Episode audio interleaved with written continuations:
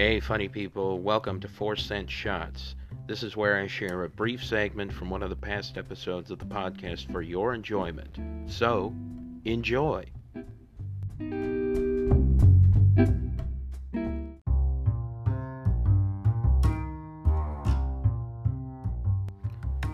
Like most children who grew up in the United States, I used to believe that police officers were basically good.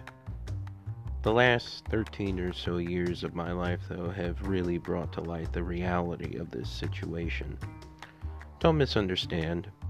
I met some decent people who happen to be in law enforcement in some capacity or another, but my estimation of cops in particular has taken a serious nosedive. Those of you listening who've heard my previous episodes will know two things about me. One, that I didn't grow up with many of the hardships with which this country often saddles people of color due to my mother, a white woman, and two, that I'm a total wuss.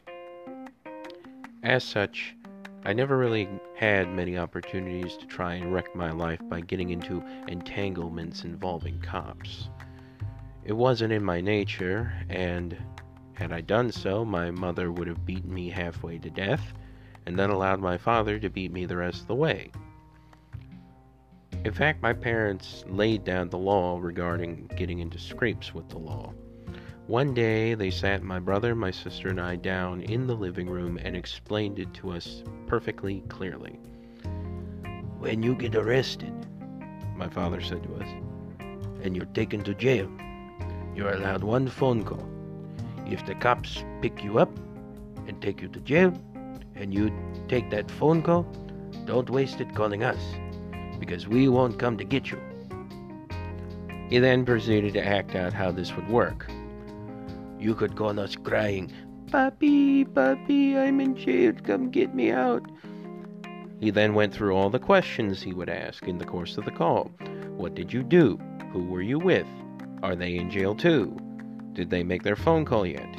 How much is the bail? Etc., etc., etc.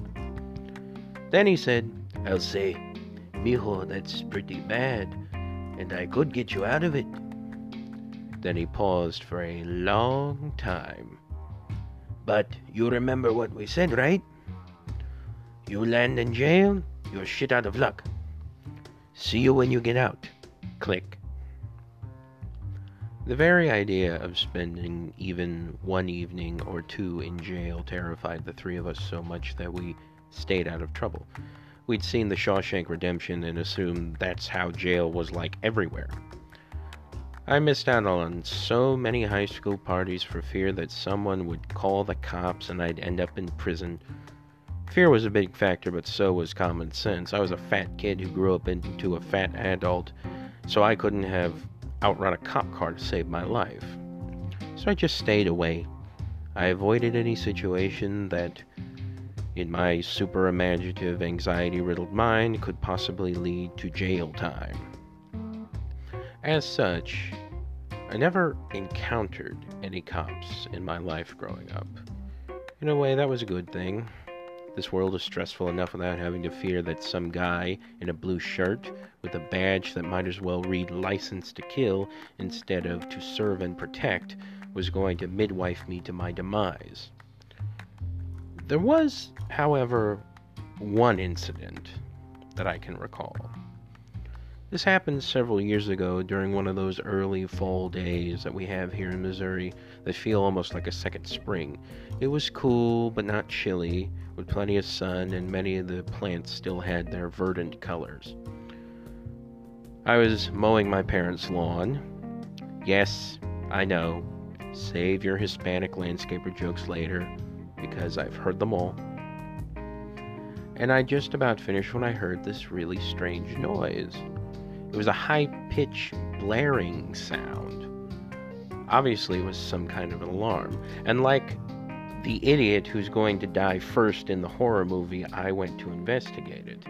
Turned out one of my parents' elderly neighbors who'd installed a new alarm system had triggered it by accident and couldn't remember his alarm code to shut it off. After figuring out who it was and where it was coming from, I just went back to my work. and having finished the lawn, I had to dispose of the lawn trimmings, which I always dumped in the yard waste barrel in the alley across from the, our house.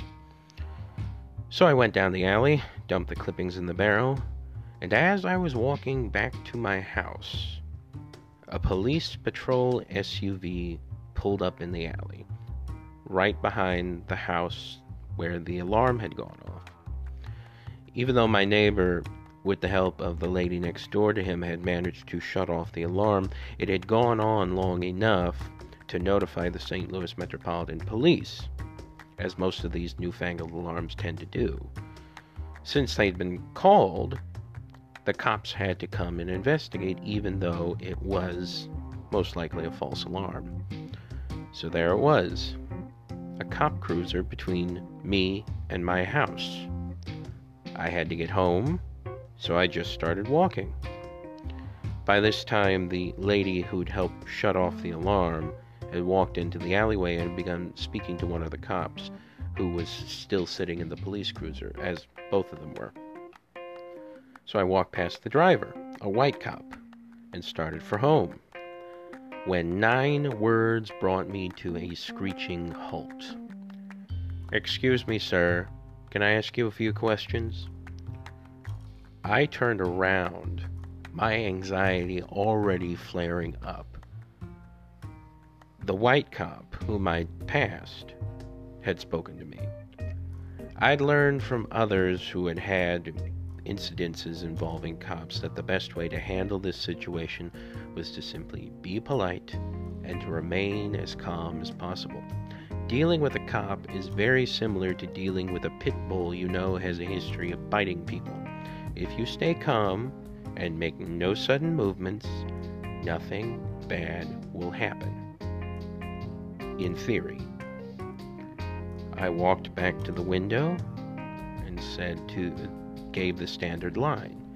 What seems to be the problem, officer? What are you doing back around here? Dumping grass clippings? I lifted the empty lawnmower bag that I still had in my hand. He got this look on his face that seemed to say, Of course, that son of a bitch. Sir, do you live in this neighborhood? I had to tamp down my inner smartass and just gave him a straight answer. Yes, I live in that house right over there. I pointed to my house, a mere few yards away. It was in that moment that another shudder of fear shot through me. Because I'd been working in the yard, I had no ID on me. It was in my wallet, which was in my house. And who besides a professional landscaper carries their wallet around when they're in their back pocket while they're working around their house? Still, I recognized the quandary.